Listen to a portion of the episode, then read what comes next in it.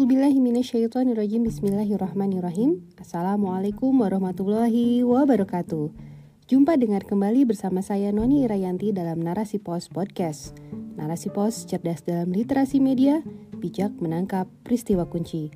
Kali ini kita akan membahas rubrik opini yang berjudul Gagal ginjal akut misterius, tanggung jawab negara tak serius oleh Hana Anissa Afriliani Sarjana Sastra, tim redaksi narasipos.com. Merebaknya penyakit gagal ginjal pada anak-anak tentu saja harus menjadi perhatian serius dan evaluasi bagi pemerintah, karena sejatinya pemerintah merupakan penanggung jawab atas kesehatan rakyatnya. Lebih-lebih merebaknya penyakit ini berlangsung masif dan serentak. Yuk kita simak selengkapnya.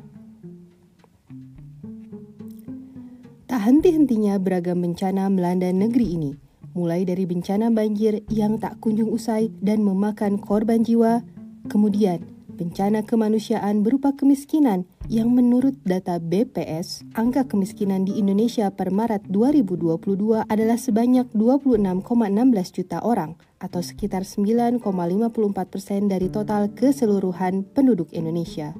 Dan kini yang terbaru adalah bencana yang menimpa dunia kesehatan, yakni munculnya penyakit gagal ginjal akut yang menimpa anak usia 1-5 tahun. Sebagaimana diberitakan oleh katadata.co.id, Budi Gunadi Sadikin menyatakan bahwa terdapat 241 kasus gagal ginjal akut yang menimpa anak-anak Indonesia di 22 provinsi per 21 Oktober 2022. Dari total tersebut, sebanyak 131 meninggal dunia. Gejalanya adanya batuk, pilek, muntah, diare, dan tidak dapat mengeluarkan urin atau jumlah urin sangat sedikit. Sejauh ini penyebab gagal ginjal akut tersebut masih diselidiki. Adapun dugaan sementara penyebabnya adalah akibat mengkonsumsi obat yang mengandung etilen glikol, yakni senyawa yang tidak berwarna dan berbau yang berkonsistensi kental pada suhu kamar. Sebelumnya penyakit ini ditemukan di Gambia, sebanyak 70 anak meninggal dunia. Bahkan WHO sempat mengeluarkan rilis obat-obatan sirup untuk batuk dan flu yang tidak memenuhi standar, yakni yang diproduksi oleh Maiden Pharmaceutical di India. Dengan adanya temuan tersebut, Kemenkes mengambil langkah menarik peredaran beberapa merek sirup obat batuk dan flu dari apotek-apotek yang menjualnya.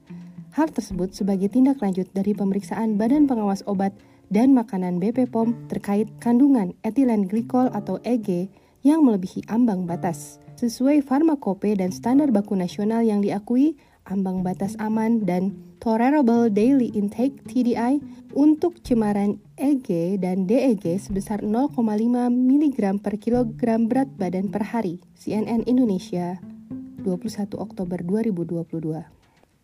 Peran negara dipertanyakan.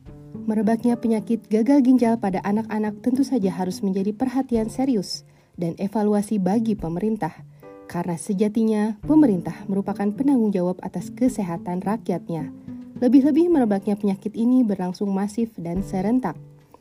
Dengan demikian, keberadaan Badan Pengawas Obat dan Makanan BP POM layak dipertanyakan fungsi dan perannya jika memang benar penyebab gagal ginjal akut tersebut adalah karena adanya kandungan etilen glikol yang melebihi ambang batas pada obat sirup, lantas mengapa sejak awal obat-obatan tersebut bisa lolos edar? Berdasarkan Peraturan Presiden Nomor 80 Tahun 2017 tentang pengawasan obat dan makanan, BP bertugas melakukan uji kelayakan obat dan makanan, apakah layak edar ke tengah masyarakat ataukah tidak. Jika saat ini justru beredar merek obat yang mengandung zat berbahaya, artinya peran BP POM dipertanyakan. Kesehatan dalam Islam Kesehatan merupakan hal yang sangat diperhatikan dalam Islam, karena tubuh yang sehat akan mampu menopang aktivitas ibadah juga dakwah. Maka, Islam memiliki seperangkat aturan dalam menjaga kesehatan umatnya, seperti menganjurkan puasa sunnah Senin Kamis, bersiwak, mandi, makan setelah lapar dan berhenti sebelum kenyang, mengkonsumsi madu, susu kambing, dan lain-lain. Negara yang menerapkan sistem Islam pun akan berupaya menjaga kesehatan rakyatnya dengan upaya preventif juga kuratif. Secara preventif, negara akan melakukan edukasi kepada rakyatnya akan pentingnya menjaga kesehatan. Negara juga akan memastikan bahwa makanan dan barang konsumsi yang beredar di tengah masyarakat adalah halal dan toyib sesuai dengan perintah Allah Subhanahu wa taala.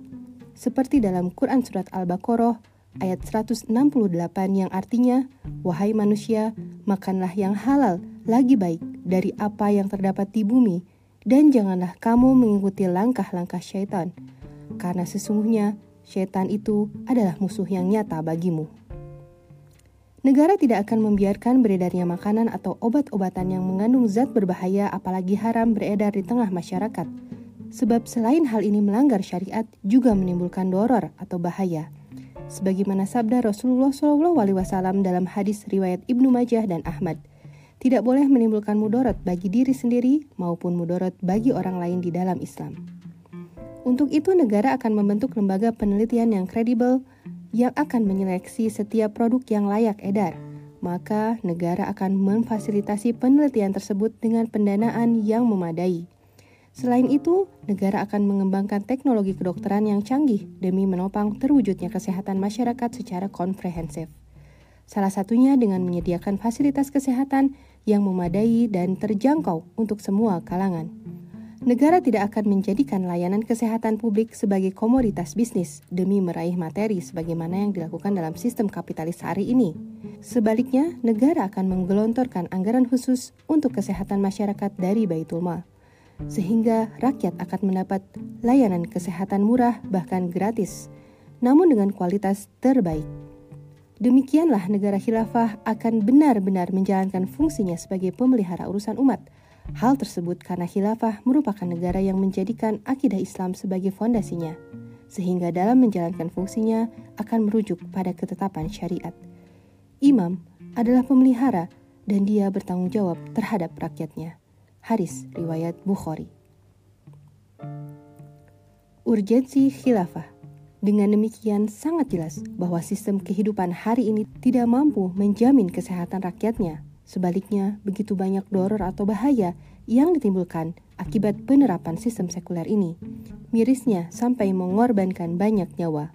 Oleh karena itu, tegaknya khilafah merupakan hal yang urgent dan tidak bisa ditawar lagi, sebab sejatinya khilafah adalah tajul furud atau mahkota kewajiban, yakni keberadaannya yang memayungi kewajiban syariat lainnya. Dengan begitu, keberkahan akan menyelimuti manusia secara hakiki. Wallahu a'lam Wassalamualaikum warahmatullahi wabarakatuh.